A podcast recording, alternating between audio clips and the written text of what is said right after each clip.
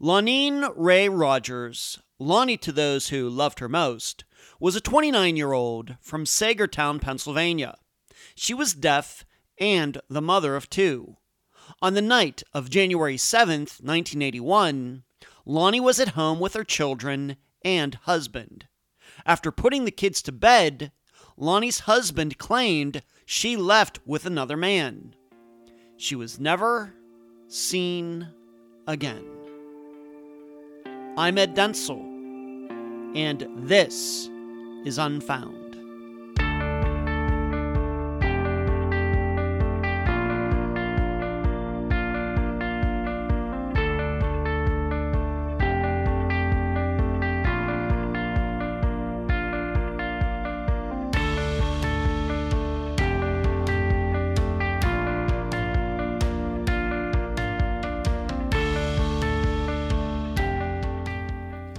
As the saying goes, unfortunately, none of us will get out of here alive. With life comes death. They are forever intertwined. We will be here, then we will not be here. We will be somewhere else, or we will be nowhere, depending on your belief system.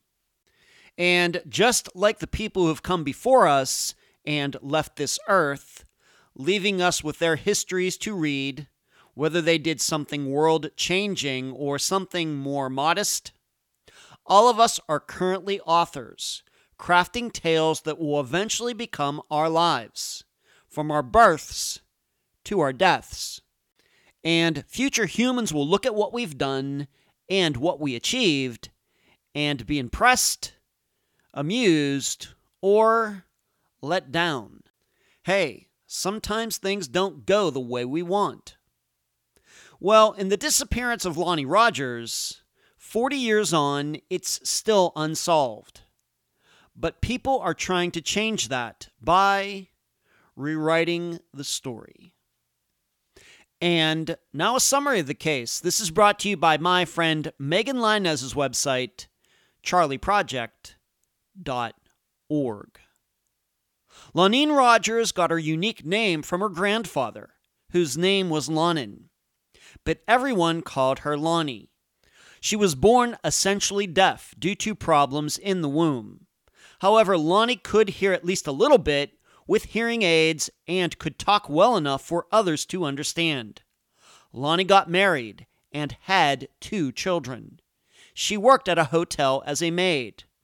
Her husband, Clinton, was also deaf. He worked at a tool and die factory. Their marriage was rough, with Clinton going to jail due to theft and burglary charges. He could also be abusive to Lonnie and the children.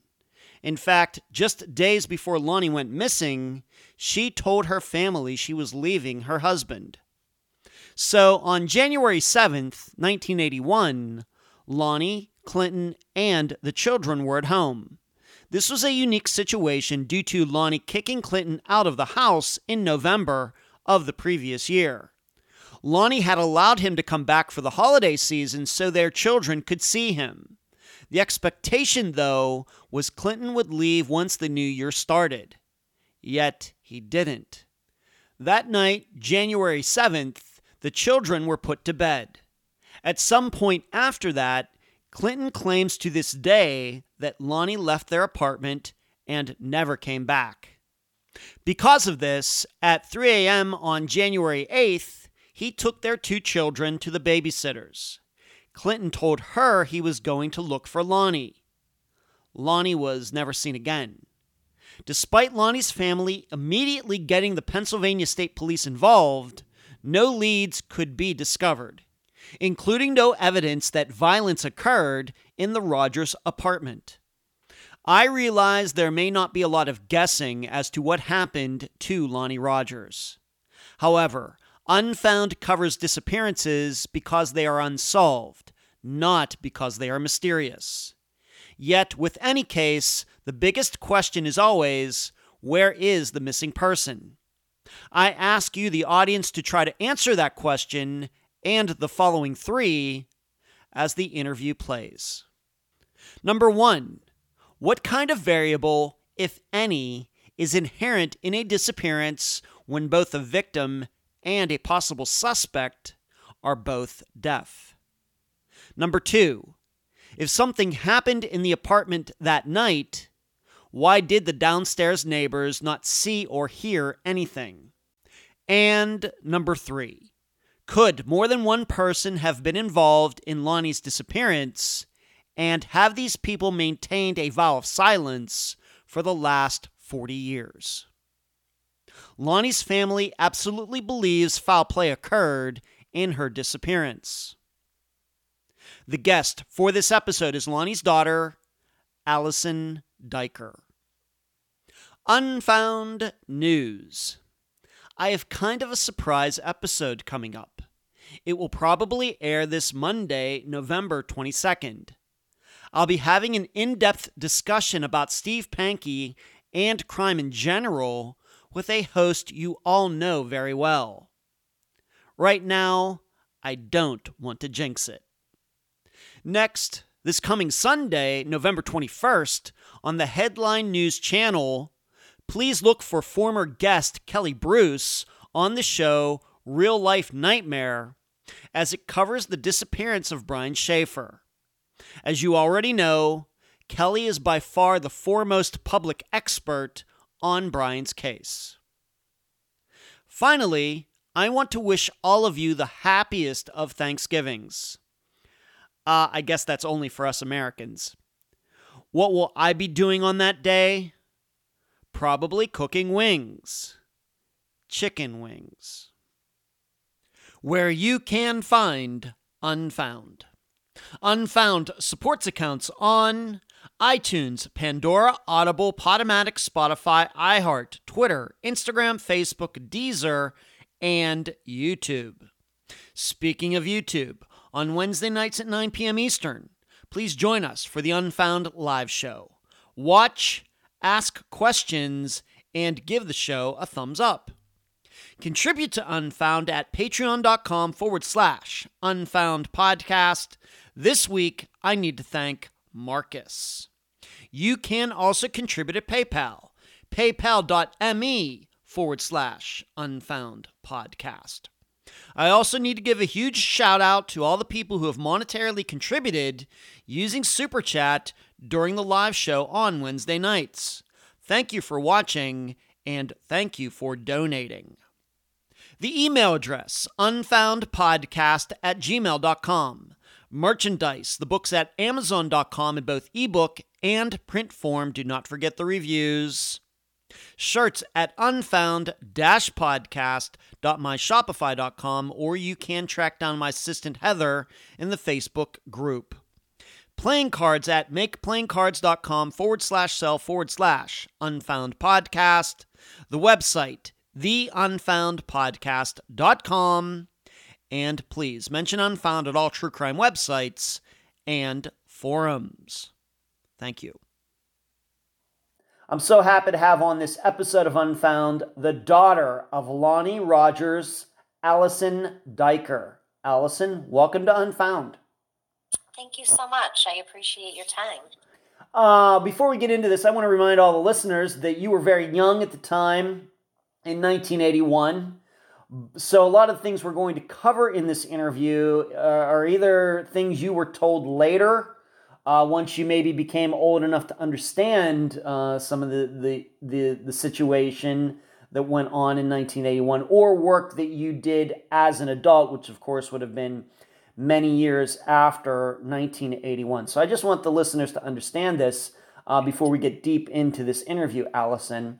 But uh, first, uh, being that you were young, though, I, I, still have to ask you, what do you re, you know remember about your family? And of course, both of your parents were deaf. Do you remember? You know, the first time did that did that register as something uh, as a little girl, or is that something you didn't realize that was maybe unique until later? How do you remember that? So, as a young child, I think I just thought it was, you know, a, a, a normal way of communication. Um, I did have hearing members of my family as well that I communicated with. So, I'm sure that I knew there was a difference with my parents as opposed to hearing people. But I did learn to speak English as well as speak through. Sign language. Mhm. So at a very early age, I was actually signing for my father. Wow. Um, there's personal home videos like those, you know, um, eight millimeters uh, reels yeah. where yes. um, I was signing to him, and I was only like three, um, and my mother. So that was kind of neat to see. And I, I was their ears from day one, probably. So Mhm. I was signing and, and doing those things like it was just common. I don't think I really realized that it was anything unique until um, probably being more submersed in the hearing world and culture at probably around uh, seven, seven or eight. Oh, I realized like people were doing a lot more staring at me, Huh. where I just thought it was this is just what we do. I didn't realize Yeah. it was a big deal, but you know things like going to McDonald's and everybody like kind of staring at you, and all I'm doing is ordering a Happy Meal for my brother and myself and what my father wants. And I remember thinking, why do they care what what we're eating? Like it, it didn't Mm. really register. And I, I probably seven or eight remembered that, or not remembered, but I Mhm. felt like, wow, uh, Mhm. this is different is for different. other people and i didn't like that attention i didn't i didn't like people like staring at us and it made me feel like we were different not in a positive way Yeah. and i remember too like um, whenever my father would like talk to our teachers and like parent conferences and things like that i remember i would have to sign and i would sign like every little word and american sign language is very different than Mhm. English in that all of the connector words like the and is and those kinds of things aren't used. You just, I mean, ASL is great because you just get to the point. Like, Yeah. For example, if if I'm saying to my father, I, I have to go to the bathroom, I would sign go bathroom, and he would say, Mm. okay, go. But when I was in a setting where I was with like hearing people like a teacher, I would literally sign every single word. So, for example, instead of saying go bathroom, I would say, I need to go to the bathroom. So, all of Mm. those words um, were just extra. And I remember him getting so annoyed and saying, Stop it, stop it, what are you doing? Stop it. And in my mind, I was kind of embarrassed thinking, like, that he didn't talk right and I didn't know why and I thought like I was helping him and he got so annoyed and he's like I'm deaf stop it Huh, and, I, okay. and I remember thinking oh okay Uh-huh. um, but that those experiences made me realize that they're two very different worlds Yeah. Uh, as an example, maybe for most people, maybe we think about when we see sign, sign language is when, like, uh, I don't know, a famous person or politician is giving a speech and you see maybe a person sign language. Uh, is that what you're talking about? That kind of sign language? Is that what you call Absolutely. ASL, American Sign Language? yes That's what that is. Okay. right Now, maybe the listeners are can already uh, understand that you are not deaf, but your parents were. Uh, what Correct. was um, why were they deaf? What what what was the uh, situation for both? So for my mother, she was um, deaf as a result of something that happened in utero. So she never knew a world that was hearing. Okay. Um, my father, on the other hand, was um, the story I was told was that at the age of three, he was in a very serious car accident and had like brain injury that Huh. resulted in hearing loss. Um, so he Mhm. did hear for the first couple years of his life, and then became um, what they call hard of hearing for the remainder of his life up until now. Okay. So two different situations. Very. Very okay. And when you we say deaf, uh, I mean, could they not hear? Either, neither of them could hear at all. Now we're going to talk about your mother's hearing aids. Um, were they? I mean, deaf at all, like complete silence, or was there maybe something? What What do you know? So I'm not sure of the depth of my mother's ability to hear, but I believe for my father being hard of hearing, Mm-hmm. um, and my mother, I, I don't know the extent, but I know that she wore hearing aids. So the hearing Mm. aids helped. Um, it's kind of like an example would be when you're in a pool Mm-hmm. and you can hear um, people talking outside of the pool, and it's like kind of garbled and mumbled, but you can hear it. Yeah. So a hearing aid only makes that louder. so it makes that garbled noise outside of the pool louder. So you might be able to understand it a little bit better, but it's still kind of garbled, Okay. if that makes sense. All right, great. Thank you for explaining that. All right, so Sure. you have two uh, parents, but you also have a brother. He is not deaf either. Correct. Okay. So, um, and uh, we have to remember you're very young at the time, but what do you remember about uh, your mother? Of course, her being deaf, but her personality, uh, her work at the time. What can you tell the listeners about some of those things? So from what I what I know is very little, but from what I've been told, um, and just you know family members and friends of hers and different people who who have told stories. Um, she was always the life of the party. You know, she was beautiful. She, Hmm. You know, always had a big smile and was very charismatic. She loved to dance. She's it was always very friendly. Um, made friends easily, and kind of one of those people that everybody wants to be friends with because she makes you feel good. Um, As far as work was concerned, I'm pretty sure that in the beginning, the intention was that she would be, especially during those times, the typical stay at home mom and care for the kids. Huh. And I would imagine that's probably what she wanted to do, but um, they struggled with money. So she did decide to get a job, and the job was cleaning hotel rooms. Now, as far as what she would have wanted to do, you know, the proverbial "what do you want to be when you grow yeah, up?" yeah. I never had the chance of knowing. I never, Mhm. I never knew that. It's Right. definitely something I wonder. You know, had she been given the chance to pick anything she wanted, what would it have been? I Right. don't know. Right. Um, but yeah, Okay. And but your father, uh, at the time in 1981, what did he do? so he did a couple different jobs, but then he landed on, I would say, kind of like a career um, Mhm. for thirty some years, I believe. Wow. He worked at the tool and die company, or I mean, tool and die industry. Okay. and um, he when he got that job I, I can say that you know from what i've i've heard and what i've learned he was always a faithful employee always came to work always you know took Mhm. any overtime shifts was a hard worker um, hmm i wouldn't say friendly but in that type of position that Yeah. you don't that you don't need to make friends so Right. Okay. So They- he, uh, this was uh, a, a, a job where he could, uh, you know, his his uh, deafness did not um, affect. He could do his job and not hear as Right. well as everybody else. right it was probably a benefit you know if he's in a big foundry Right. It's probably a benefit sure, that he didn't sure. hear all that. Sure. Okay. So your mother's uh, cleaning uh, hotel rooms. Your father's doing uh, that job.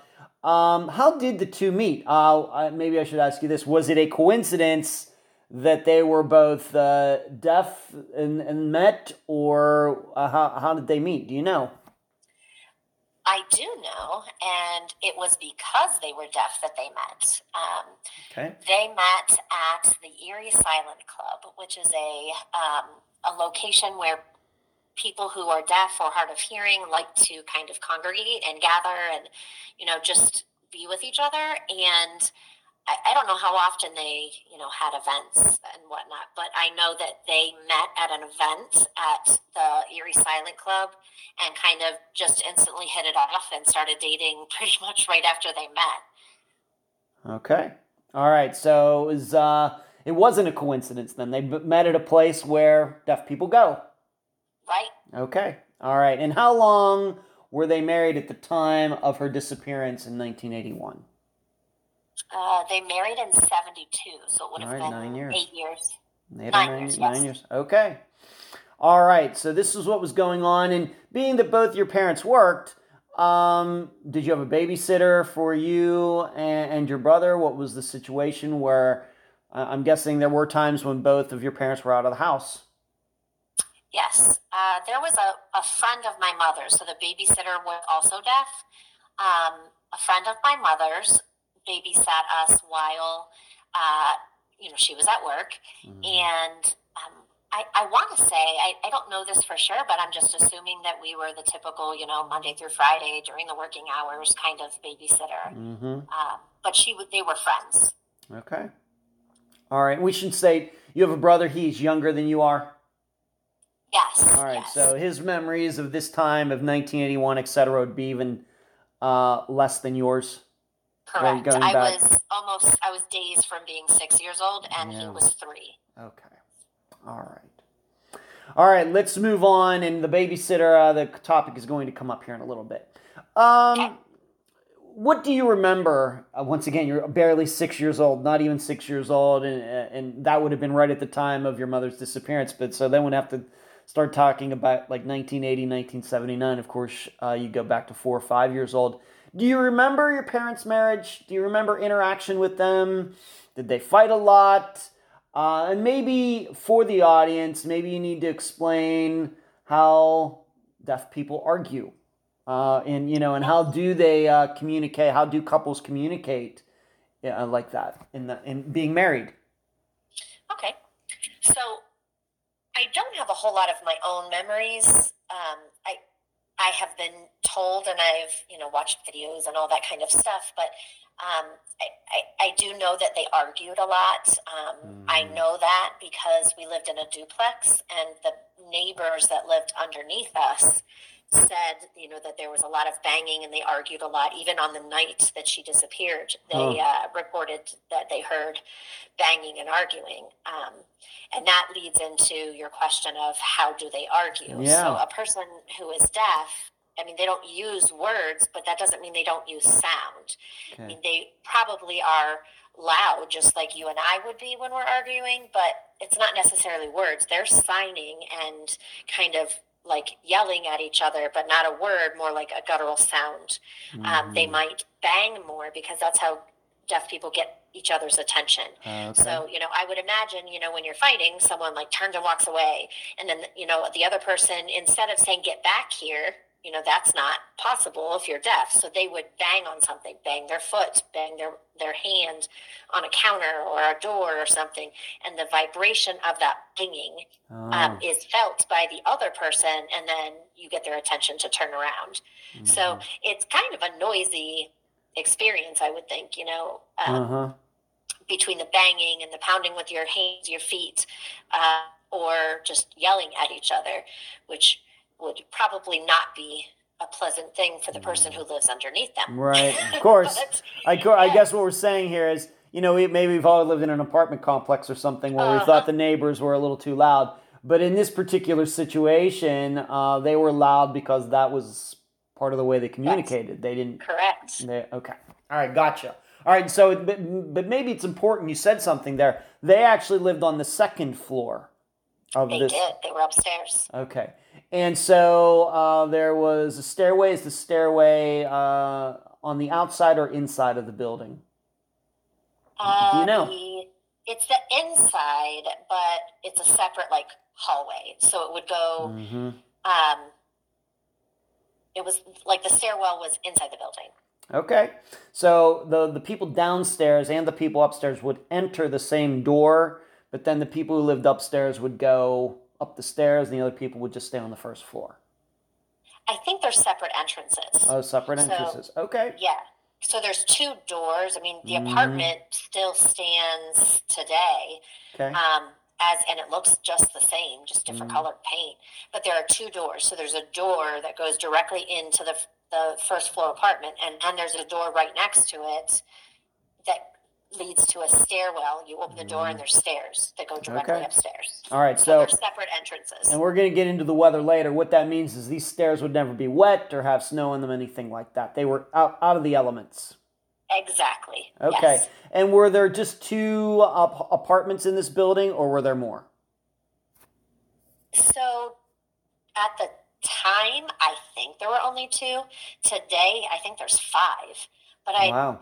I'm not 100% sure, but they Mhm. added on to the back, and I don't know when that was. I just know that, you know, when you look on Google, it says there are Mm-hmm. five, I think. Okay. But at the time, your understanding, the way you remember it in 1981, it was just the people who lived on the first floor and then all of you who lived on the second floor. Yes. Yes. Okay. And this apartment that you lived in, uh, two bedroom, three bedroom, how big was it? I think it was two bedroom, Mm-hmm. but I'm not 100% sure about that. Okay. I, I'm, I think that my brother and I were in the same room, but Okay. I'm not 100% sure. Okay, that's fine. All right, so they live on the second floor, and we'll, that'll probably come up a little bit later. So you're there. Um, they're working. You're living there. They've been married for nine years. You have some vague memories of them communicating, maybe fighting sometimes, what I think all couples do. Nothing unusual about that. Right? All right. So let's move up to then uh, that day. Um, and, it, and we're going to accept, uh, accept that January 7th, 1981 is the disappearance date. Um, but what do you remember a- about that day? Do you have any memory of it at all? Um, were you going back to school? May, might you have been in first grade or something, or kindergarten at the time, or what, what was the situation? So I believe I was in kindergarten. Um, however, I do know that I went to a babysitter. So I'm not sure whether like I went to the babysitter typically and then the babysitter sent me to school just for routine purposes. I'm not sure how that worked, but Okay. um, I would have been in at least kindergarten Okay. because I was five and then about to turn six. Yeah. Okay. That, Uh, that would make sense uh, to me as well. Now, I just want to go through this from your point of view. We'll, of course, get into the specifics and what your father said and everything in a bit. But Okay. um, you're there. Uh, of course, you're, you and your brother, I guess, are put to bed that night. Do you remember seeing Yes. your mother that night? I don't. You don't. Okay. don't. All right. Do you remember being put to bed the night that your mother went missing? I do not. Okay. What is your first memory after your mother went missing? That you know is a, a, a memory that occurs after she went missing. I recall, I have a memory of the day that we were brought home, the day after the disappearance, Okay. and going into the apartment, and there were people already in our apartment. My father was angry. My grandfather was there. My aunt was there. The police were there, and there Wow. were there was a lot of yelling. Mm-hmm. we we meaning my younger brother and I went into the living room and I remember playing with my Gees record player trying to distract myself and him while the adults were in the other room yelling Okay. and that's kind of just like a blip memory and then what happened after that I don't Okay. I don't have memory of Okay. Great. And that's all we're concerned about right now your personal memories. Because we're going to talk about what other people told you and what you, you know, later and what the babysitter said and everything. So, once again, to put this in a timeline, you go to bed and then your next memory is of being back in your apartment and all these adults are there and they're all wondering where your mother is. correct All right, and there is a space in there that now I want to cover. All right, so that next day, though, uh, your father, though, something that you do not specifically have a memory of, but we know that happened, is you were taken to your babysitters. What do you know about that? What have you learned about that? So, not from my memory, but what I've learned over the years Mhm. is that we were brought to the babysitters at, at three in the morning, and the babysitter um, was awoken um, without being notified because she was hearing impaired. He um, took us there at three in the morning. She answers the door and she reports that he is anxious and sweaty and it Hmm. was winter and very cold and snowy and so it was a little odd but um, he she understands that there's a, a problem and things are stressful she takes the children myself and my brother and my father tells her that he needs to drop us off because he's going to look for her for my mother that Hmm. she left with another man Huh. she finds she finds this very odd because she and my mother were very good friends and i would imagine they would have had a discussion about you know said person she was running away with and she had no knowledge of this um, in the morning she waited until like six or seven o'clock in the morning and had her hearing daughter call my grandfather. So then Huh. my grandfather, my mother's father, um, you know, rushes over at some point, I would imagine mid morning um, to the apartment, and there's nothing there. Um, everything is spotless, beds are made, no dishes anywhere. He says everything was pristine. Um, How did he get in? He kicked open the door. He did. Okay, so he didn't have a He key. did. Nobody, the babysitter didn't have a key. None of your Nope. mother's family had the key. They got over there, went up to the second floor, and kicked it in. yes, Okay. correct. And to your once again, I realize you were very young at the time, but the, what you've learned is that uh, any signs of a struggle, anything broken, anything like that at all. Nothing. No. No, he said nothing was out of place. Nothing was, nothing was out of the ordinary or looked different. The only thing that was out of the ordinary, I would say, you know, Mhm. or that he would say, is that everything was like in its place. Huh. You know, I, you wouldn't think at three in the morning that's that would be your priority to make beds and you know make sure everything's nice and tidy, but it was Okay. So the the odd thing about it was everything was in place. correct. All right. It was actually what you might say too neat, Yes. too pristine, too clean, too something, too nice. Orderly. too orderly. Okay. In contrast to the opposite, maybe when you you know a family with two kids and toys laying around and everything else. right. Right. Okay, very good. Thank you. All right, so they're there. You remember being there, and then um, they're all looking around. Did anybody, once again, to your knowledge, once again, this is not something you would remember at the time, but your knowledge, did any of them like try to call your father Clinton at work to see, hey, you know, what's going on here? Any knowledge of that at all? Not to my knowledge. Okay. All right. So then And later. to my knowledge, he also didn't say anything at work. I, to my knowledge, he just went to work, did his thing, and came home like it was any other day. Okay. Did not notify people at work that there was a problem at home. Okay. So, though, eventually, of course, Clinton does come home from work. At that point, had the police already been called?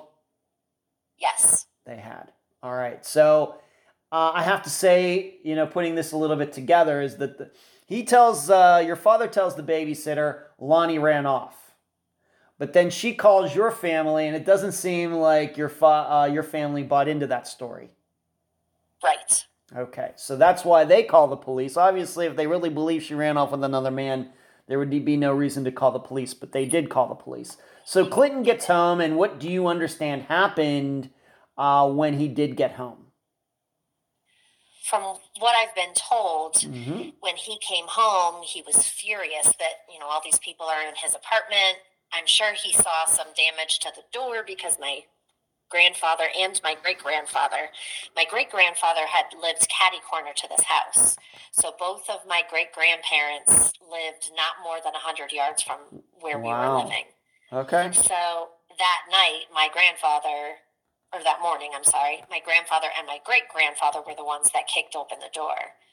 Um, so when my fast forward, when we were coming home, I believe my father went and picked us up from the babysitter and brought us home like he normally would any other time, and was surprised by a bunch of people in the apartment. All the people Um, waiting for him. right and you know Mhm. angry and questioning him and and whatnot i'm quite sure that you know my grandfather was screaming where's my daughter and that kind of Mhm. thing um i mean i can just see the scene in my mind but um at the time you know the police did do like a search uh, and you know of his person Mm-hmm. at the time and checked his wallet um, All right, we'll get we'll get into so they get into they he comes home, they're all there. Uh, to your knowledge, does he stick to the same story? Yes. He to says my he- he said the same exact thing, and and has for forty years said she ran away with another man. Okay. All right. So um, he's sticking to the same story. Comes home, does not expect them to be there. Um, of course, he picked you two up on the way home. Right. All right. Did do you think that he did not did the babysitter or whoever not give him any warning that did or did these people not know that they were there? I don't think she would have known, Okay. and certainly would not have said, "Hey, I called your father-in-law because I think you did something." Probably not. Okay, probably not. All right, good point. Yeah. All right, so he picks you up, you get home, and this is where you've already talked about this is your next memory of them all being there, loud voices. Right. You're in the other room with your brother trying to um, entertain him while they're Right. all out there and uh, arguing. And, uh, you know, and I'm guessing, uh, did you or the rest of your family, I guess they knew how to sign, being that they had a daughter? Who couldn't hear, right? So Right. were they all ar- were they arguing and signing? I- I'm sure there was words being thrown around too. I'm guessing. Well, the only non hearing person would have been my father out of Right. that group of people. So they were mm. probably all yelling the hearing people to each other. Mm-hmm. And at him, he was really good at reading lips. So he Mhm. just, the, com- the other end of the communication would have been harder. But my Aunt Glennie was really good. My mother's Mm. sister was really good at signing because she signed with her sister. Yeah. I, I believe my grandfather knew sign, but probably not as well as Glennie Mm. did. And she was there too. All right. So, and then the police are there too. Correct. And I'm guessing they don't know how to uh, for use sign language. Right. Uh, and so maybe there was some translating going on there. I would imagine. Okay, very good. Uh, who are? What is the police department uh, that answered the call on that day? I believe it would have been the um, Pennsylvania State Police because that is Mhm. an area that does not have its own police station, unless it was the Meadville State or Meadville Police. I think it was the state police, though. I think Mm. Okay. the entire duration of the case has been in the hands of the Pennsylvania State Police. Okay, and we should know that even though you know in many descriptions of this disappearance it says Hayfield Township, Pennsylvania, but what is the mailing address? Meadville, Pennsylvania. I believe the mailing address would be Saegertown, Pennsylvania, Sager- which is right next to Meadville. All right, Saegertown, Pennsylvania. Thank you. All right, so the police are already there. They're um they're fairly quickly, which is good. Your uh, father has a story that yeah she took off, and um, obviously some people are not believing it. Uh, the police. Do you have any idea? Did they uh, just question him there? Did they um, interrogate him somewhere? Did uh, was your father ever? Uh, did he ever give the state police or whoever was there a, a name? John Smith, Harry Brown, anybody who this guy might have been? Do you know anything about any of that from that day? So, yes, um, he, they did interview him, or and ta- well, as best as they could, try to talk to him and ask questions that Mhm. day. Yeah. Probably through you know the other people connected to my mother that were there that knew how to sign. Uh, they let him go. That I mean, they didn't take him into custody or anything Mhm. like that. He stayed in the apartment with us that night Okay. and I believe they, you know, questioned him again at the station, like asked him to come down and answer questions and that kind of thing. Mhm. And um, I don't know if there was an interpreter or not, and Mhm. the police aren't willing to share most of what's in the file, so I don't Right. know. Uh, Okay. Um, Um, let me ask you this: uh, When they were there, uh, did they ask permission to look at? Now, both did your both your mother and father have their own cars? they did. All right. Uh, was uh, do you know if the police were allowed to search either car at the time? Do you know if they did that? I don't know if they did that, but there were Mm-hmm. two vehicles, and neither. Well, my mother's vehicle was not moved. Okay. My father's was moved because he took it to work and back. Mm. Right. Okay. But you don't know if he gave them permission to search it. I do not know. Okay, you don't know. Uh, do you know if your father over the years has ever been asked to take a polygraph test regarding that night into the next morning? He he was asked, and from what I was told, he agreed to do it. mm-hmm. And then he began talking to his sister about things. Probably when he asked if we could stay with her, Mm-hmm. and she said, "You need a lawyer. Don't do this. Don't talk to anybody." And everything kind of just stopped. He Mhm. then kind of reneged and said, "I'm not doing this. I want I want a lawyer. I'm not talking to you. I'm not talking to Mhm. anybody." He didn't participate in any searches. Didn't do then he was not cooperative at all. Okay. And this is once again, these are things you were told later. You were not realizing this as a six year old. Correct. Okay. All right. And we'll, uh, maybe I should ask you this. Um, going back to being that he's the one who said that she ran off with another man, did he tell, give the state police any names at all? I don't know if he knew the name, but he knew that there was a man at work that my mother was talking to. So there was there was a mm-hmm. a person who was named mm-hmm. and investigated and was ruled out um, okay. in the case. I don't know if my father knew him by name, but he knew that my mother was talking to another man. Now, the nature of the relationship, I don't really know. I just know he was mm. much older, like 20 years older than her. And they had lunch together multiple mm-hmm. times. And someone told my father that, that huh. she was seen with this man. But this man was married with kids. And, and my understanding of the relationship was she mm-hmm. adored him and he adored her. Mm-hmm. She was kind of, you know, infatuated with him. And I think he adored her more like wanted to help her out of this relationship that she was mm-hmm. in that was so awful and wanted good things for her. But I didn't get the sense that it was an active romance. It was just more like two people who really mm-hmm. adored each other. This was somebody she met uh, in her job Yes. Okay. He was, I believe, an electrician at the hotel that she was cleaning rooms in. Okay. And somehow they connected and, you know, took lunches together and that kind of thing. And it, okay.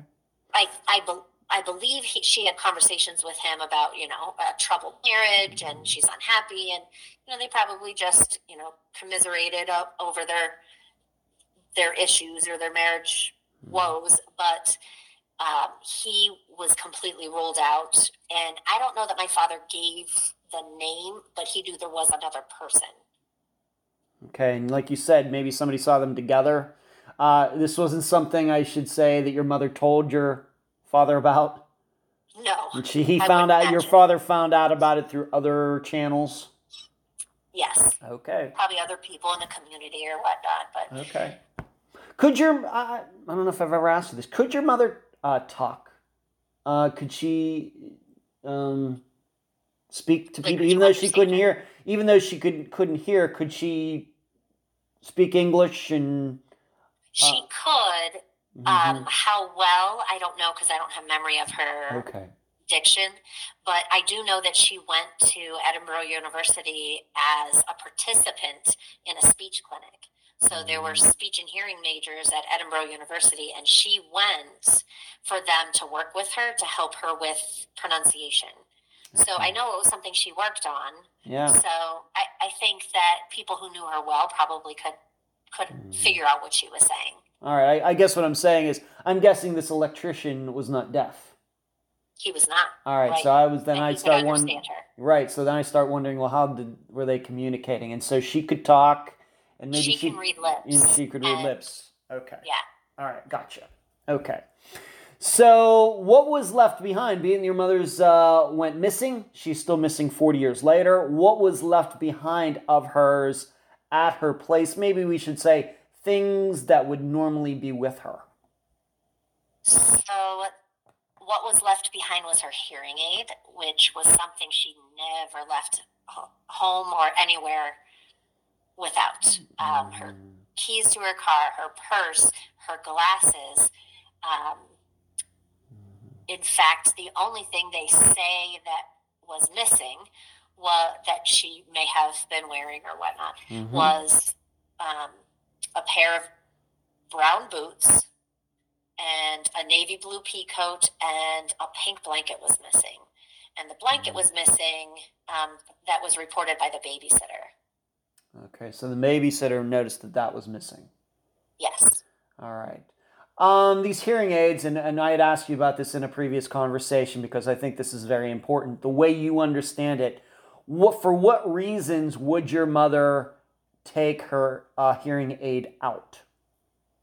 So during that time, you know, technology was what it is now, and they would have to replace batteries probably relatively often because um, they didn't make them long lasting.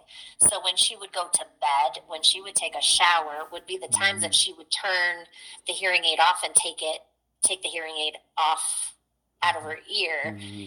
to save on the life of the battery. Okay. So she would take it off to sleep. She would take it off to shower. Any other time, she would want that on. Okay. So very rare that she had the very hearing aid uh, uh, sleeping and in the shower. Everywhere else, just even at home, right. of course, at home, at work, driving somewhere, she'd be wearing right. it.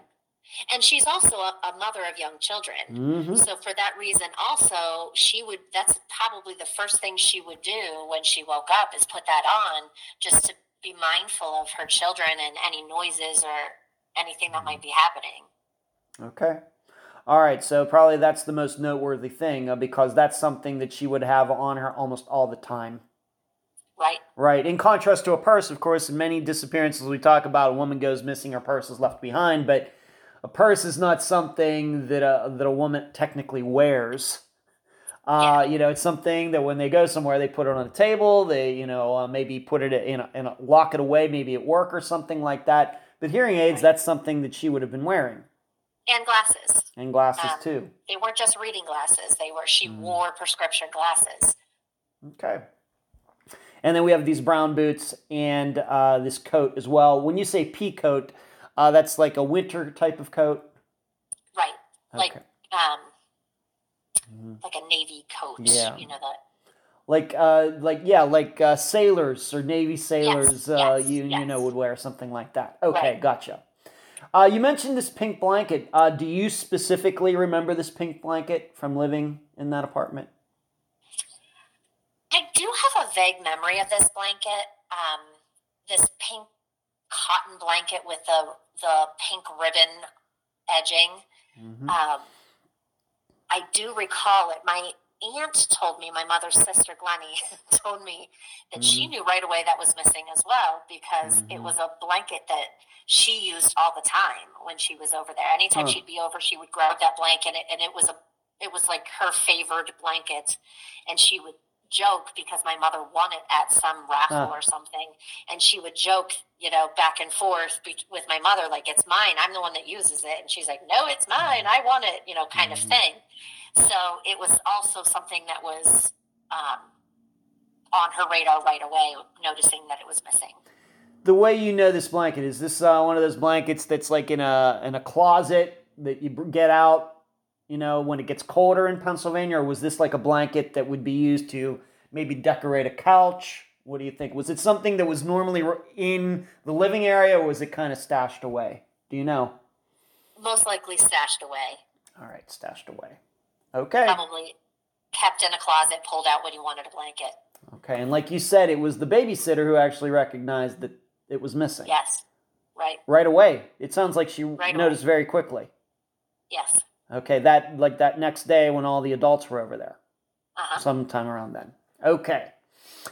Uh, let's talk about this. Let's talk a little bit about the weather. I think this is something else we um, need to consider. We don't talk about the weather too much in disappearances, although we have one maybe being Chance Englebert's disappearance that we covered earlier this year, where there was like a thunderstorm rolling in as he was walking around Gering, Nebraska. But let's talk a little bit about the weather. And I know this is going to sound weird to everyone, but both um, Allison, Allison and I have had problems actually trying to figure out what exactly the weather was that day. We've heard right. uh, you've of course told me that it was a snowstorm, but um, I don't know if there's technically proof of that. What can you say about the weather? Uh, what you've looked into, what you've tried to find out? So not only did my parents live in that area, but many family members did. And uh, my, I believe, would be a cousin, actually ran a snowplow. Like he was one of the snowplow drivers. And he said he literally drove right up the street in front of the duplex that we lived in um, on his way home after doing snow plowing and he said it you know the snow was coming down and cars were pulling off the road because it, it was coming down so much i mean he used the word blizzard and i have newspaper articles just from that talk about the disappearance that they literally in print call it a blizzard. But when I, you know, 40 years later have tried Mm. to look for a weather report, the nearest um, weather report that I can get online is in Erie, which is a good half hour from there, or Yeah. Meadville, which is a good 15, 20 minutes from there. And it said it was snowing, but not necessarily a blizzard. But this particular area is known to be a you know a snowbelt area, and the newspaper, as well as family members that lived there, reported that it was a blizzard. Right. I, I discovered the same thing. In fact, the word that I found, I, I was looking at Ellwood City, which is kind of somewhat south of Meadville and. Saegertown, but it's you know it's in that general area of western Pennsylvania. They called it flurries, um, Oh, yeah. which you know it's just hard to say. Um, and what you're talking about, Allison, there is the lake effect that Pennsylvania Correct. gets from Lake Erie and having gone to college up in Grove City, which is not far away from this area at all, um, I can remember getting some severe snowstorms when I went to Grove City. But in Leechburg, which was, is where I grew up, just an hour south of there, they wouldn't hardly get anything. So you're right; it's just uh, a little unpredictable, and so it's just hard to say. But I think what we can say here, though, is it did snow. Snow did Yes. come down from the clouds. And do you know that when the police showed up, uh, of course, all those people were already there, did they check for footprints? Did they see footprints of your mother's maybe wearing those boots? Anything like that? Is has that ever been brought up in the last 40 years? I I would assume they did. Um, however, what I was told was that you know it was drifting, snowing, blowing snow. So Mhm. any footprints that that morning, by the time they got there or afternoon, I should say, would have not existed. Okay, gotcha. And uh, as we established earlier as well, the steps that go from the second floor down to the first floor are inside. Exactly. So they wouldn't have any snow on them anyway. So that maybe footprints from people on the first floor might get mixed in. That could Yeah. happen too. All right, so we Sure. have. So and I have to bring this up because, as many of the uh, many people in the audience know, uh, I just testified. I guess an interview I did testify, and I didn't personally do much talking, but footprints in the snow uh, played a part in a trial that I took part in in Colorado in October. So, and that was a disappearance and ended up being a murder from 1984. So, I was wondering if we might be able to apply a little bit of that to your mother's disappearance, but it doesn't seem so. no. Okay. Yeah. Okay. All right. Now, um, we've almost uh, touched this topic a couple times, but we're going to talk about it right now. And this has to do with the dollar amount of 60 bucks. Um, Yes. Please tell this story to the listeners. So I was told that my mother went to her father uh, the day uh, that she disappeared, like the earlier in the day. So on January sixth, she disappeared officially on the seventh. Um, on January 6th, she went to her father and asked for money, explained that she wanted to leave him. She didn't have money. She, you know, she had bills to pay, needed to find a way out. And he, at the time, said, All I have on me is $60. This is it. And she said, she, you know, thanked him and off she went. Now, my grandfather would say, you know, that money was for her. Um, Mhm. to help her leave him. So fast forward to uh, when the police were in the apartment and my father was coming home from work with us and he finds people in his apartment. He's angry, you know, the police end up doing a search of his person and, you know, find his wallet, search through his wallet and find the $60. So at the time, you know, I say the sis- sixty dollars, but mm-hmm. it just happened to be sixty dollars. That was all that was in his wallet. And my grandfather, you know, I'm sure reacted and Yeah. said, "Where did you get that money? Where did you Sure. get that money?" Sure. And he he volunteered to the police that Lonnie gave it to him, which never would have happened because that was not the intent of the money she mm. said you know that she needed it to leave him so why would she just say oh okay here you go let me just give this money to you. I just got from my father to leave you. So um, it was found in his wallet and um, was a very suspicious piece of information. So, certainly the dollar amount uh, is concerning, being that it is exactly the same dollar amount. Do you know if this was like six tens or three twenties? Do we even do we even know that? But it was either way, it was sixty dollars exactly. Yeah, the, as far as the denominations, I I don't know, um, but mm-hmm. he my father himself volunteered that yeah. that money came from her so there wasn't a question about mm-hmm. i mean even though the dollar amount could have been you know money he got from anywhere he himself volunteered that that money came from her right now of course what else we have to discuss is she wanted to leave your your father yes why was that so he had a very long history of um, criminal behavior.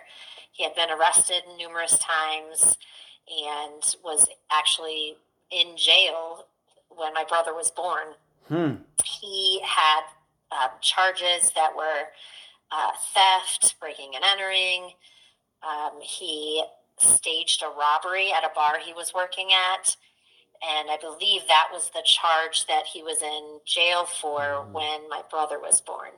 So, you know, my mother's like this goody two shoes, so to speak, you know, and was mm-hmm. never in trouble and everybody loved her. And then, you know, she marries this bad boy who's always in trouble.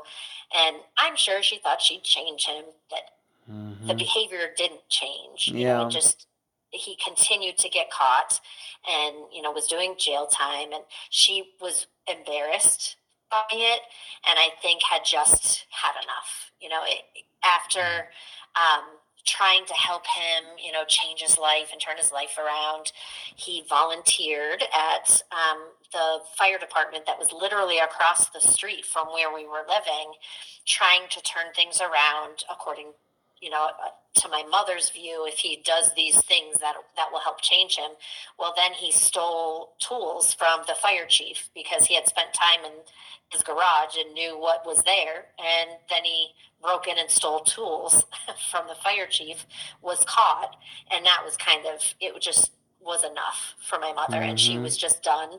Um, wanted better for herself, wanted better for her children, and was tired of being embarrassed by him um, okay. I know they argued a lot based on what the neighbors underneath said. So my my hunch would be that it, they argued about this behavior and lifestyle that he lived, and she just wanted different. Can you point to any particular? Uh, was there? Do you think a final straw, given that she disappeared in uh, the beginning uh, of the year in January of 1981. Was this like uh, turning over a new leaf and I'm going to start 1981 right by uh, leaving uh, him? Or do you think there was some other sort of final straw that he got in trouble for something else? Uh, have you ever been able to pinpoint that over the years? Yes, yes, actually. Um, she had officially separated from him in October. Huh. So she asked him, this was after he got in trouble and, you know, was arrested yet again for theft. Um, he, she asked him to move out and said, go live with your parents. You can see the kids, but you can't stay here. And he obliged and went and stayed with his parents, um, who were living in Erie. So it's a good half hour, 40 minutes from where they were living um, holidays are approaching, and I, I'm sure that he came around often to see the kids, see her, and wanted things wanted to be back with her. Sure. She was feeling bad and felt like, you know, this is their the kid's father and I don't want to keep their father from from the kids. So tells him that he can come back for the holidays. Now this is just before Christmas. Mm-hmm tells him he can come back for the holidays, but after the holidays, he's got to go. So he came, and after the holidays, she was like, okay, you got to go. mm-hmm. And he refused. He wasn't leaving. He was not leaving. Who? Uh, and we have so, to keep in mind, you were like five or six years old at the time. Who's told you this? This was told to me by uh, gr- her parents, Your mother's grandma, parents. Your- grandpa, your, and grandparents. my Okay. aunt. Okay. And my aunt was living near that area for quite a while and was kind of like Mm. my mother's confidant. They were very close. All right. So there we have it. She was separated from him. In fact, he had left uh, the apartment for a while. He came back for the holiday season, uh, middle December to early January, and then we get to January 6th, January 7th. He's still there. He won't leave, and then she goes missing. And I wouldn't doubt that that part of their arguing that night was her saying, You have to leave, you know? Mm-hmm. And Okay. Okay. All right. So, and uh, you just mentioned the neighbors. Uh, what did they say about that night? The neighbors reported to the police that they heard yelling, arguing, banging um, Mhm. into the wee hours of the morning. Wee Mhm. hours meaning like, I, I don't know that a, ti a specific time was given. Okay. The way you understand that apartment, um, would people in the first floor be able to hear when people from the second floor were coming and going? I wouldn't, I don't know for sure, but I know that the stairs run along the side of their build, their apartment. Mhm. So their one wall, whatever room it is, I don't know. Mhm. The stairs are right next to it. So I would think you would hear because it's Mhm. run. The stairs are connected to their wall. Right, and being that they could hear things going on upstairs, and, and, and having lived in apartments for most of my life, that's not unusual. Even when people aren't having arguments, when you have people walking on your ceiling, even as I live in this condo building in Clearwater Beach, which is a fairly nice place, when people are renting the place above me, you can hear them. You know, you can Yeah. hear them walking around. It's just part of, you just have to accept it. Uh, so they wouldn't even have to be arguing for them to hear uh, the people downstairs to hear your mother and your father upstairs, or you and your brother upstairs. But um, as far as coming and going, you think then there is a possibility that they could have heard somebody coming and going. Could be. Good. Okay. All right. So we have to keep that in mind. So they uh, hear this stuff going on up there. Maybe they didn't think it was any different than any other time, but they never reported hearing uh, anybody come downstairs, Not like at two in the morning, three in the morning, four in the morning, five in the morning. Any anything to your knowledge? Not to my knowledge. And again, they won't share the, the files with me, Mm-hmm. So it may be in there and I wouldn't know. Okay. We're going to talk about. We're certainly going to get to that because it's an interesting story. Okay, so uh, once again, to put this in the timeline, um, she wants to separate from your father in October. He moves out, moves in with other family members. Just you, your brother, and your mother are there then all together at that Yes. location. Then she allows him to come back for the holiday season with the, uh, I guess, the request that once the holiday season is over, once it becomes 1981, that he's supposed to go back where he came from. Yes. And he wouldn't do that. And then shortly after that, she goes missing. That's the timeline. Correct. All right. Let's talk a little bit more about you uh, specifically, Allison. You, of course, had talked about, uh, although you don't specifically have a remem- uh, memory of it, you being taken to the babysitters. You do remember um, that day, the next day later in the day, when all the adults are there, the police are there, and people are arguing. And but eventually, your father took you and your brother, or maybe just you, but you can explain that to the listeners, to live with his sister. And it was like an on again, off again type of situation. Why don't you talk about that now? Yes. Um, so we were still in the apartment after the day after it happened, and I'm not sure, you know, how many days, you know, went by before he took us to his sister's. But I do know that he probably started to feel um, a lot of pressure from my mother's side, who was accusing him of doing something Sure. with my mother Sure. and was just not was tired of it and didn't want us around. Um, so my aunt had taken me to the police to see if if you know, they could ask me anything or question, or if they could get anything from me. And they tried to hypnotize me, but I actually do have a memory of of pretending to sleep because I didn't want to do it. And Mm-hmm. um, I would imagine a professional would would realize that's what I was doing, but it didn't work. yeah, So- I'm not a big believer in that stuff anyway, Yeah. but yes. yeah. Um, but my father, I think, got wind of that, and that led to him saying, I'm taking them to my sister's. So we were then taken to um, my aunt, who lives probably 30, 40 minutes from where we were living. And I, I don't recall having any kind of relationship with her. I probably had only seen her a few a few times in my life. So when we went there, I was very traumatized. Mhm. Besides the fact of what was going on in our lives, I did not want to be left with people I didn't really know, and you know was kicking and screaming, and and my father left.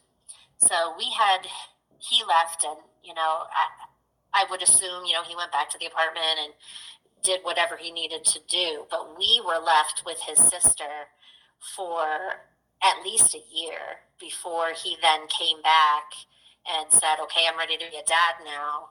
Um, might have even been more than a year, and then, but each time he would come back and say, "Okay, I'm ready to be a dad," children's services would get involved because he was very abusive and neglectful, and then we'd get taken away, and then they would take us to my aunt because that's where we had been, and would say, you know, he's got to do X, Y, and Z before he can have the kids back and then he would get us back. And then it would just repeat again and we would be taken away and go to my aunt.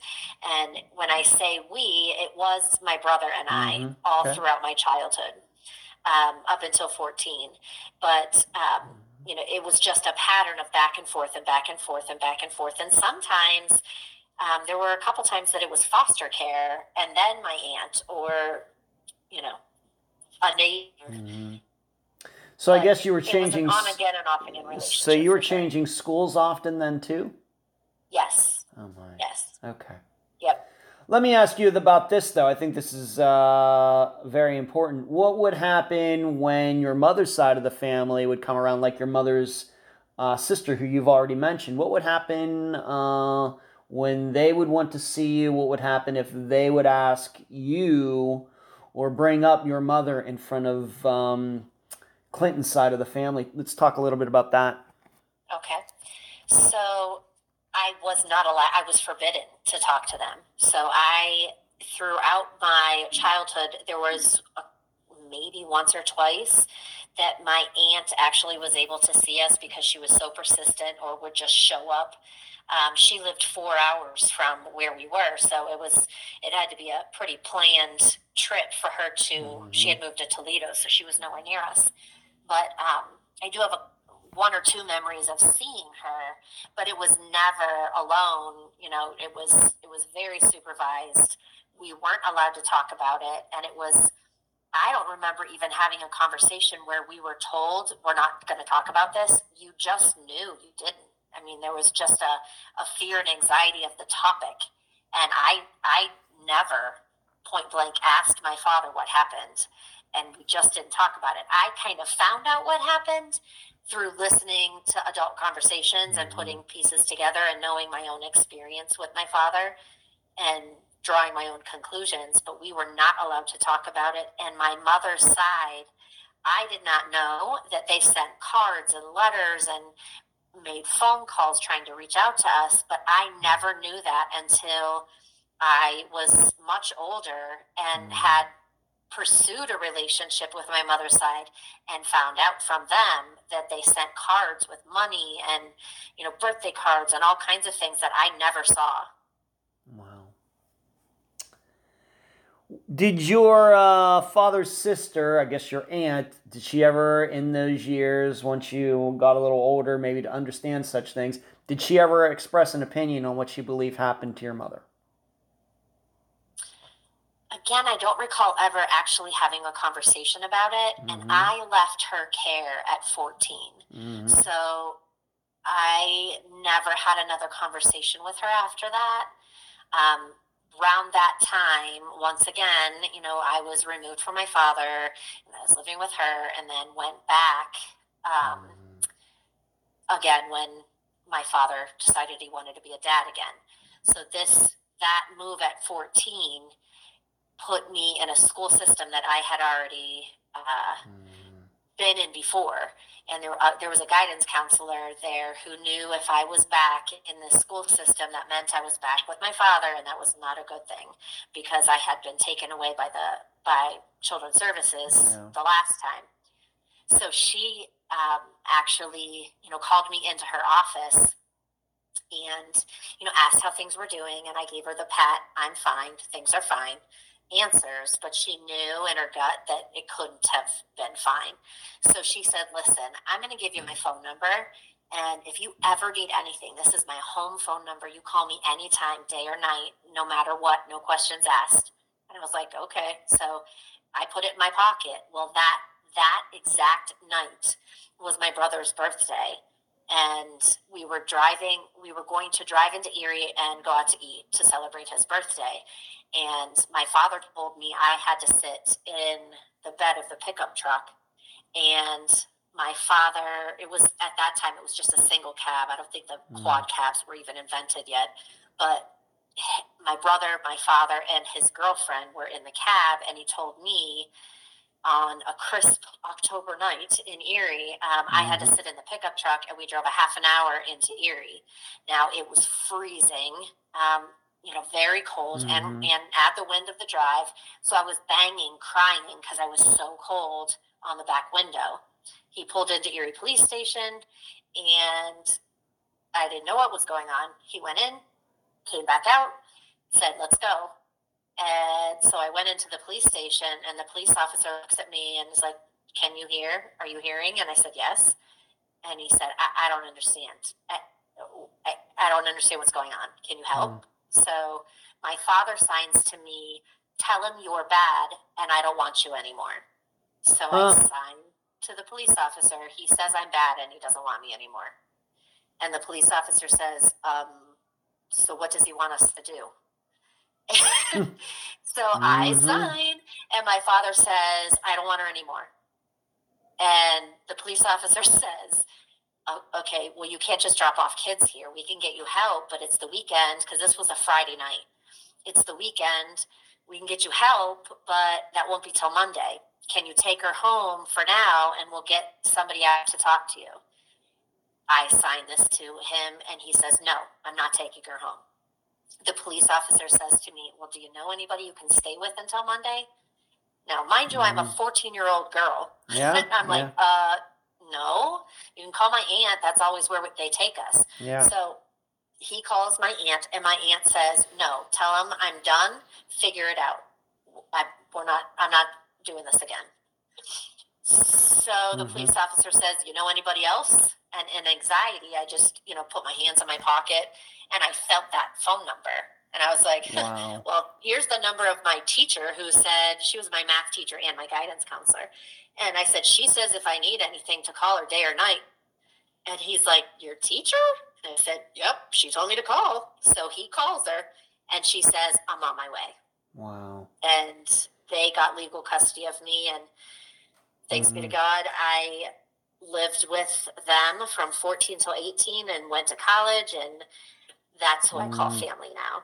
And that's how mm-hmm. uh, my brother and I were separated because he was mm. still with my father because I was the one, you know, being mm. dismissed that night because yeah. it was my brother's birthday.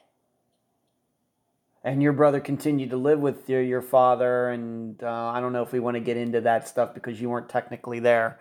But when did he finally leave your father? Well, the, the saga continued. You know, mm-hmm. it, didn't, it didn't change, and mm-hmm. he was, you know, in and out. But of course, my aunt said she wasn't doing it anymore, so mm-hmm. he was, you know, he, my father would abuse him, and he'd end up going to a friend's house. And I think mm. more often than not, it was like go to this friend's for a little bit and that friend's for a little bit, and eventually mm-hmm. he just started living with a friend's family, um, and got he, actually they got joint restraining orders against each other after my father threw wow. him down a flight of stairs. So wow. it it didn't get better for him. Mm-hmm. Wow. Okay. Um, what we have to give a shout out to this woman who helped you out in a time of need. What is her name, Allison? If you want to give her uh, a, Yes. you know, what is her she name? She is no longer with us. However, Oh, I'm the sorry beautiful soul's name is Judy Dinsmore and William Dinsmore. And William Dinsmore is still alive, and I love him dearly. Wow. Wow, that's a spectacular story within all the sadness and tragedy and everything uh, for uh, her to um, step up like that is so good. So Absolutely, good. it saved. It truly saved my life. I'm quite sure. Yeah. Wow. Uh, but I, yeah, but I do have to ask you about this. This is once again one of those things that uh, I have to ask. But you had told me a story before. Of course, uh, you were out of the house at 14. You told me that your father would take you and your brother around, quote unquote, looking for your Yes. mother.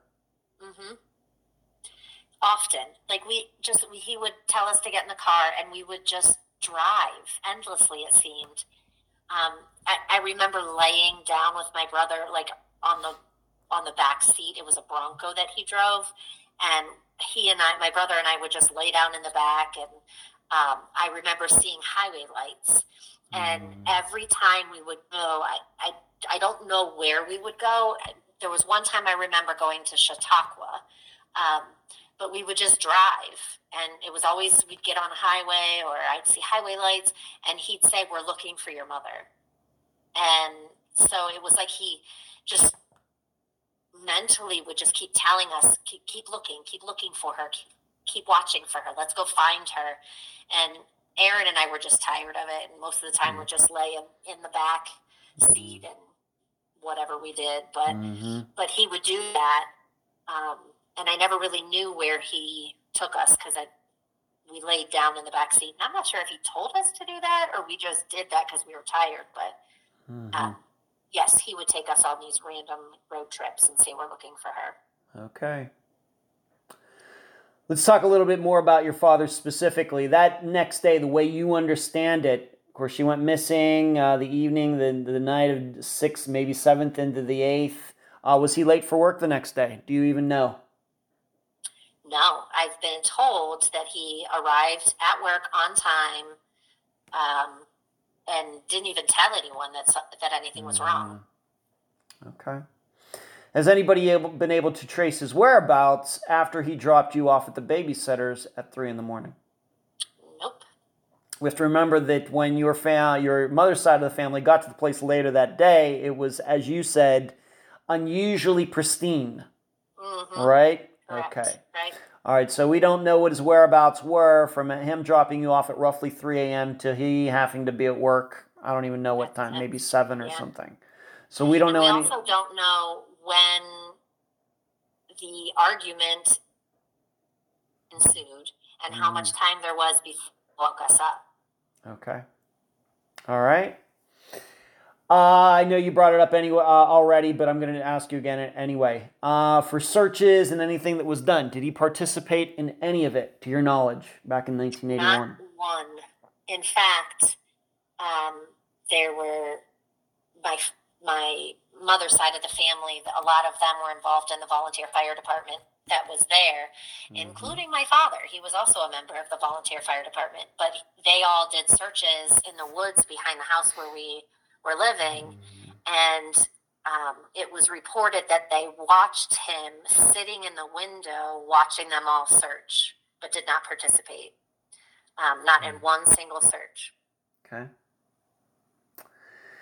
Did he have any friends that lived in the area? Would, would not mention any names, but did he have any friends who lived in the immediate area of where you lived um, in Hayfield Township? I would not say. I, I'm not sure about the immediate area, but I Mhm. do know he had some very good friends that would be maybe 30, 40 minutes from from there. Okay. Um, what has he And 30, done? 40 minutes is in the direction of his work. Okay. Um, what has he done with his life since 1981? Of course, we know that you ended up uh, at the age of 14 getting out of there. Uh, unfortunately, your brother uh, was with him for a, a bit longer. But once you two are out and about and gone, uh, what has he done with his life since like the early 90s? Uh, has he continued um, breaking the law like you said he did even before your mother went missing? What has he done? Do you have any contact with him? Anything? So I have zero contact with him by choice. Um, he did try to reach out to me once or twice. Um, dropped a Christmas card off at my adoptive family's home and I threw it away. Um, mm.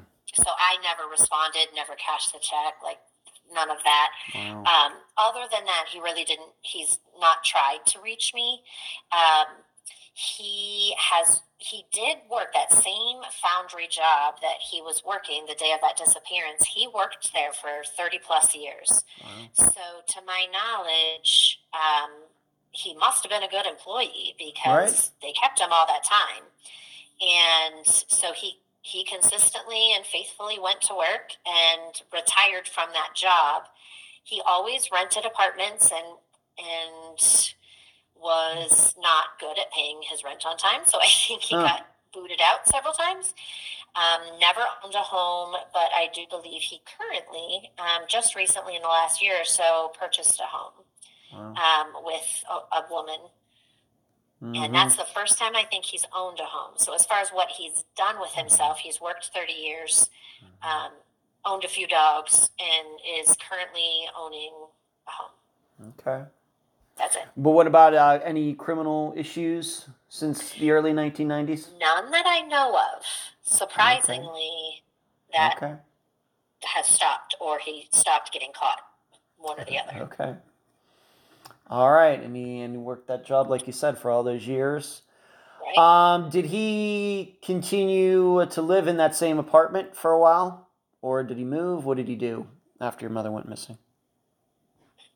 I think he lived there for a short time, but I can't mm. imagine it was very long because her family lived all in that immediate area. Like literally a mm. hundred yards from that house okay. or that apartment was my grandparents. So I don't think he stayed mm. there long. Okay. Um, how I should ask you this: How is your brother doing? He actually lives in Florida. You guys could be neighbors. wow. Knows? I know. Um, oh. He's doing very well. He um, has a family and has children, and um, mm-hmm. you know there are some lasting effects from his his mm-hmm. childhood and his experiences, but like myself, he longs to have some answers and yeah. to, to know where my mother is and offer her a proper burial. Neither one mm. of us believes she's alive. That that okay. really has never been something either one of us have believed. It's okay. just a matter of finding her. Okay. Let's talk about some recent time stuff. Uh, you mentioned the police. Of course, we talked about them um, a fair amount of times. Uh, you had a meeting with some uh, with someone at the New York, uh, the Pennsylvania State Police, uh, and they actually showed you the file, even though they would not allow you to look at it. Uh, let's talk a little bit about that. When did that happen? How was that arranged? So when I turned eighteen, that the this the initial showing me the file mm-hmm. happened mm. then. Oh, when I turned okay. eighteen, my adoptive mother Judy said, "Do you want Do you want to go and talk to the police and see see what you know they know and at the time i wasn't really sure i did want to know but she did so i was like okay let's go and we went and the police officer i very vividly remember a, a big thick probably two two three inch binder sitting on a table in front of him and he put his hand on the on the file and he said look this is your mother's file and like these words cut me. I, I have chills just saying it. He said, um, We have everything we need in this file to convict your father of murder but a body. And without a body, we can't prove a crime was committed. Everything in this binder is circumstantial. That's what the police told you. Of course, you would have That's been 18, what, so that would have been roughly yeah, oh, yeah. 1995? Four. Four, 1994. Yeah. All right, so 27 years ago is what you were told. That's what you were yep. told. Yep. Okay. Directly to me, and mm-hmm. we weren't mm-hmm. allowed to see it. Mm-hmm. Um, but he said everything in here, you know, is circumstantial, but we can't can't do anything about it because we don't have a body. Mm-hmm. And at the time, emotionally, I was like, I, I can't do this. I, I did not invest in the case. I did not pursue, you know, any leads. I just wanted I wanted to make my mother proud, and my angle was very different. You know, I just I wanted to become somebody who contributed to society positively, like my mother wanted, and that was my that was how I was honoring her. But um, last January was the 40th anniversary of her of her disappearance, and something just clicked in me, and I decided it's time. You know, it's been mm-hmm. 40 years. It's time that somebody, you know, somebody knows something and my mother deserves that justice. And so I thought, I'm going to go and talk to them and see them, meaning the police, and find out where they're at with, with everything. And so I set up an appointment with the um, Meadville State Police, or Pennsylvania State Police. Meadville is the city. And I went and talked to them, and there was a young investigator um, that had just been put on the case. So over the years, you know, it's turned over, turned over, turned over to many different people, and nobody has gotten any further in 40 years. Nothing has really led to anything that has brought them any closer to finding what happened. So this investigator we spoke with, I was super excited, thinking that you know she's new and she's got great ideas, and you know yeah. she's going to be vibrant. But what I kept hearing when she, you know, she would give me an idea and say, you know, I'm going to try this. I'm going to talk to this person, and I would say, talk to this person. You know, talk. This person was my father's girlfriend. Talk to her, and she would say, well, I will, but um, I'm actually not um, assigned. I, I'm assigned to this case as an overflow. I'm actually a sex crime investigator. So then it was, well, I have to do this job first, and I'll get to it when I have time, basically. Yep. And and then and then it was, you know, I, I think she started to to get defensive because I'm like, okay, it's been a week. Uh, did you ever call that person? Uh, did you ever? And then then it became a little bit more hostile where she was like I, I i'm gonna she literally told me she want she's gonna ask her supervisor to be removed from the case I was like, okay, well, I'm not to stop asking if you've done what you said you were going to do. So she was then removed, and another investigator was put on, and he was on for a couple months, and then they put another investigator on who is the current. Mm. So this hmm. is all within the last year. Wow. And in those jumps, three investigators in less than a year. It won't be a year till January. So mm-hmm. three investigators, all of them have to get reacquainted with the case. Yep. And um, you know, each one of them, I say, What's going on? What are you doing? And through that, each one of them have given me little bits and pieces of information that they thought I knew already and that maybe I didn't. And I found out how many times they didn't follow a lead all the way through. How many times they didn't continue a search that was supposed to be done. How many times they didn't get an interpreter for an invest for an interview that they were supposed to because they're deaf.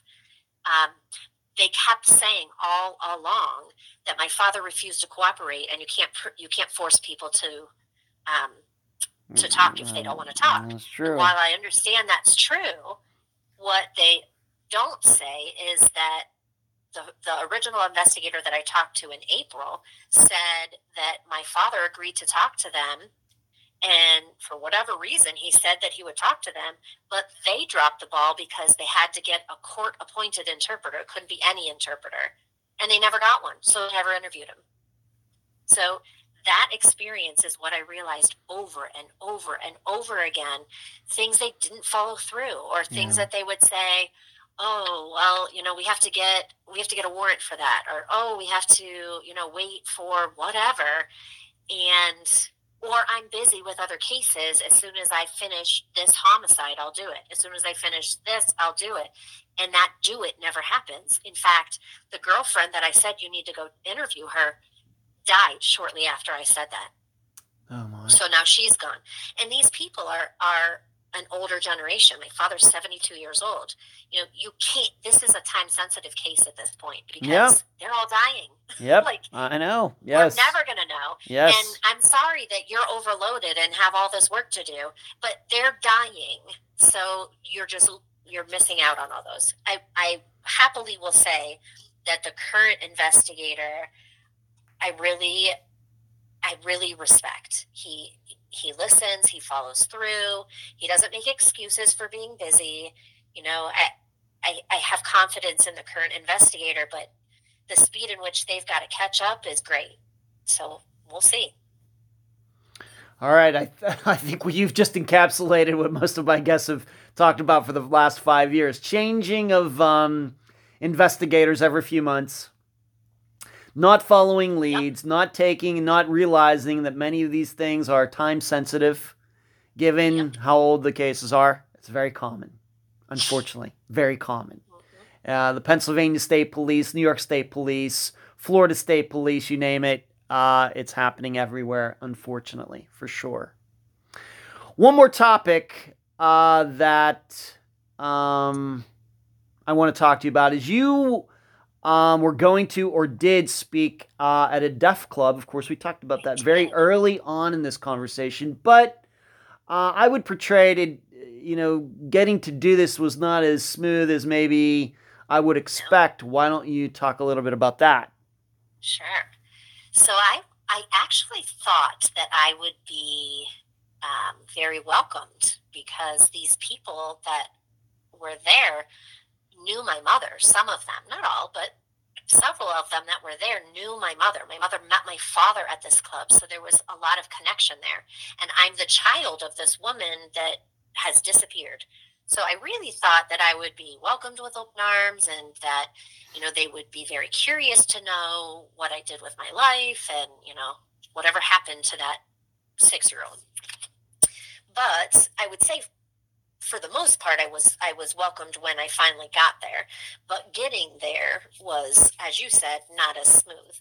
Um, i did have a particular person that i um, won't name but there was a deaf man who was friends with my father who um, asked another deaf man to call me and tell me not to come.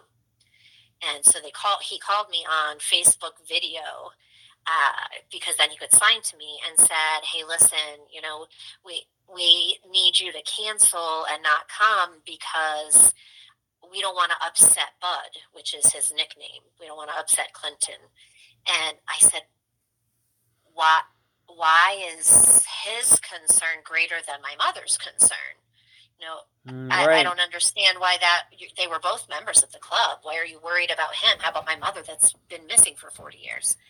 And he said, Yeah, we just, we don't want to upset him. And I said, Who?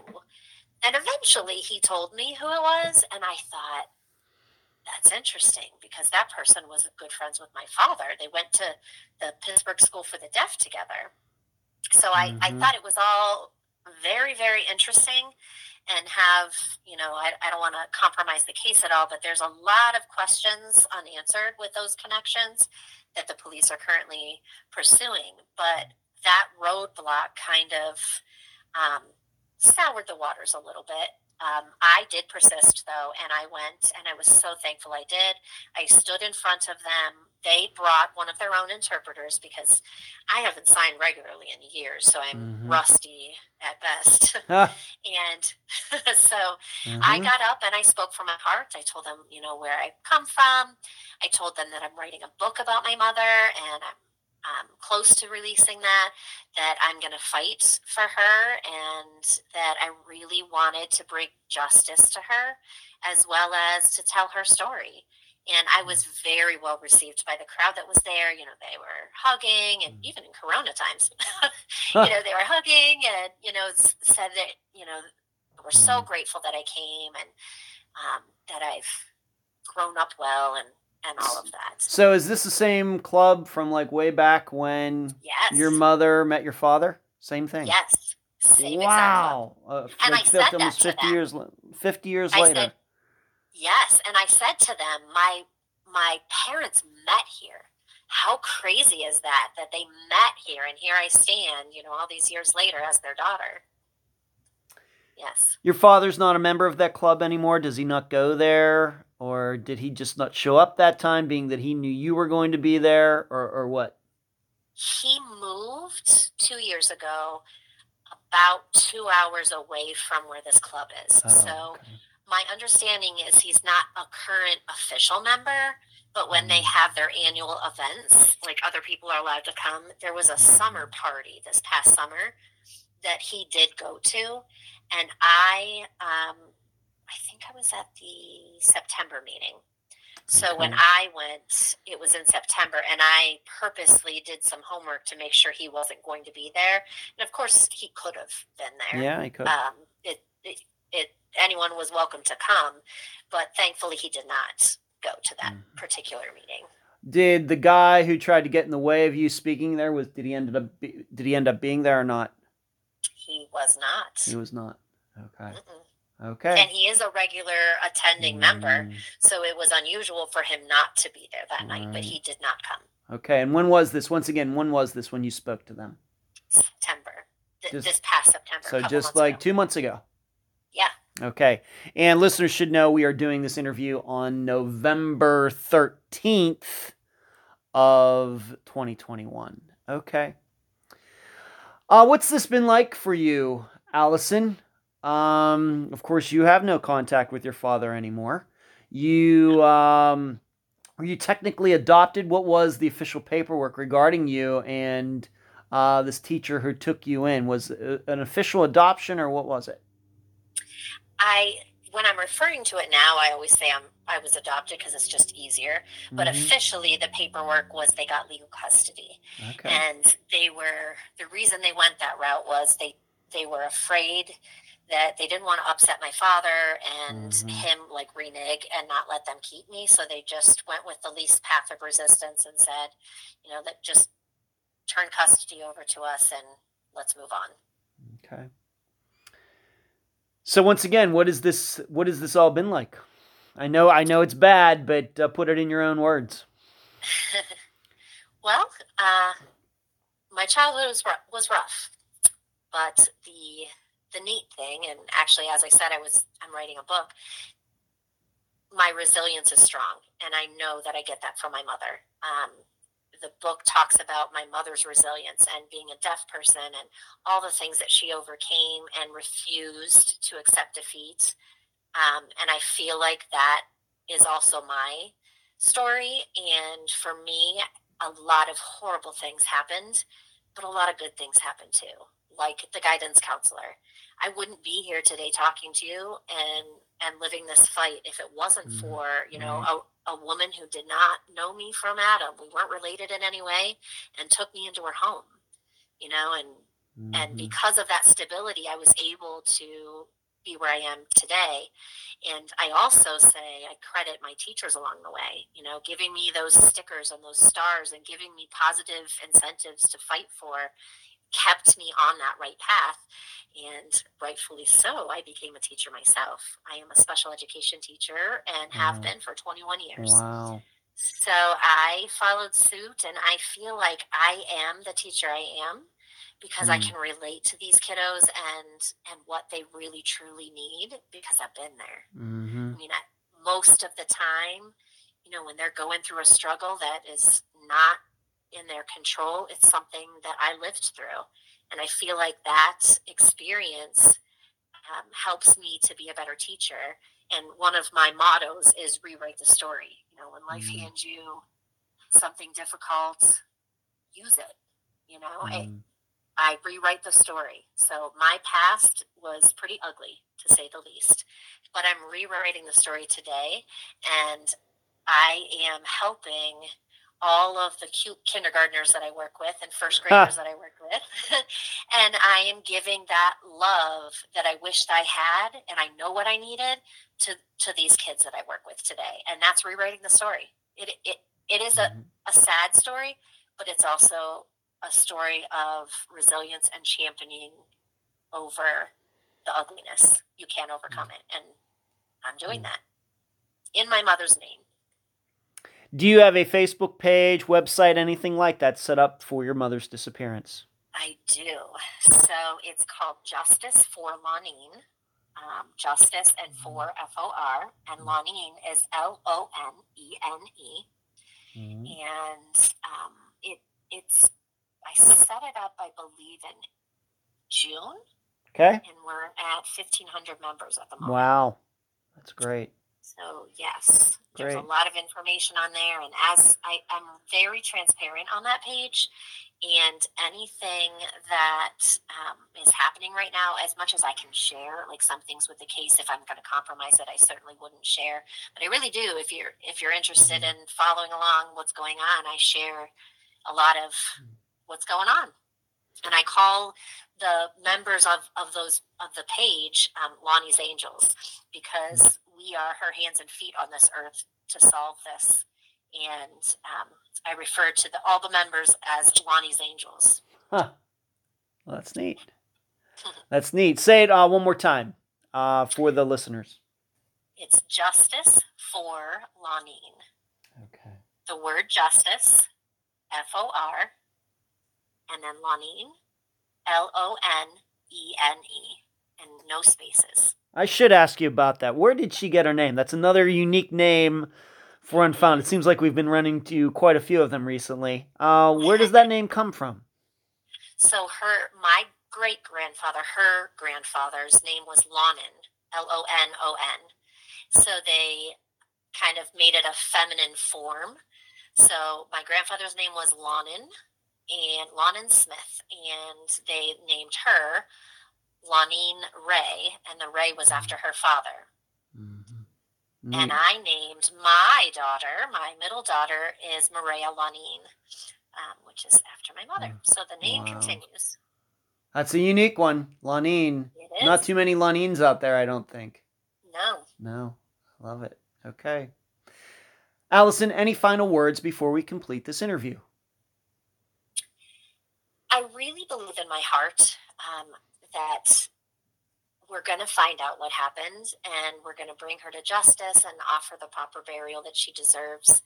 Um, I really just encourage anyone listening that might have any knowledge of any sort, you know, to come forward. Even if you're not sure if it is a meaningful piece of information, share it, you know, and and help us bring this case to close. I have never felt more positive about coming to a, a result in this case as I do now. There's been so many old, decades old cases lately that are being solved and I like to pray for and think that my mother my mother's case will be one of them soon. That's true. A lot. DNA, people coming forward. You're right. That is mm-hmm. certainly true. Certainly true. Well, uh, Allison, I know we will uh, keep in touch, continue to keep in touch even after this uh, episode comes out. I hope I can continue uh, to help you in any way possible. Thank you so much. And I appreciate you being on this episode of Unfound. Thank you so much. You're welcome. And that was my November 13th, 2021 interview with Allison Diker, daughter of Lonene Lonnie Rogers. I thank her for joining me and all of you on this episode. Before I get into my comments, I want to say how inspiring Allison's own story was. How a teacher took Allison at the age of 14 under her wing and raised Allison during a very tough time. We need more people like that teacher. Now, my summation. This is another one of those, the man said, types of disappearances. Clinton insists that Lonnie took off with another man at like 10 at night during what could have been a snowstorm. Yet Clinton has not given any names. He can't explain why Lonnie would have gone missing due to her allegedly running off. Clinton has given no reason why that $60 meant for Lonnie was in his wallet. On and on and on. This is just like Angela Green's disappearance, although I would say Lonnie's isn't quite as blatant. Either way, we know what happened. We know most likely why it happened. The big question then is how do we use the information we have to prove what we think we know? So, what information do we have?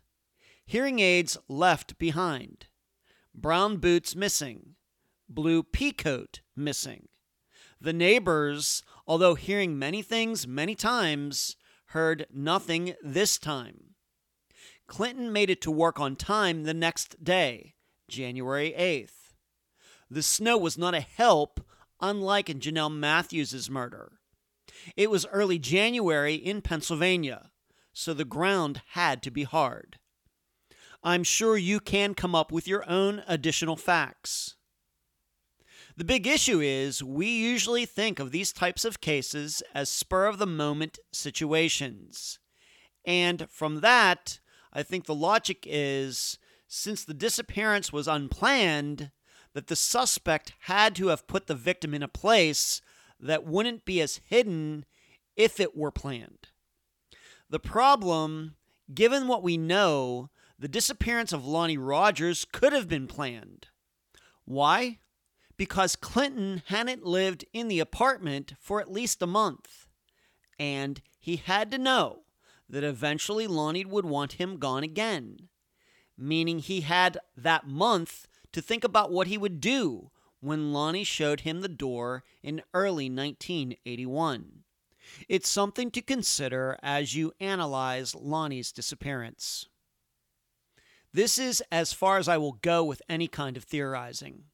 You have the facts, you have a bit of my insight. Given how exasperated I think we all get with disappearances of this type, we know something, but we can't prove that something. I often feel like we're allowing these people to get away with it, like they're outsmarting us. And I would certainly love to rewrite that. I'll leave the theorizing up to you. And that's the program. If you found it informative, please go to the app that you use to listen to Unfound and give this podcast a nice review. I thank you for listening. I'm Ed Dentzel, and you've been listening to Unfound.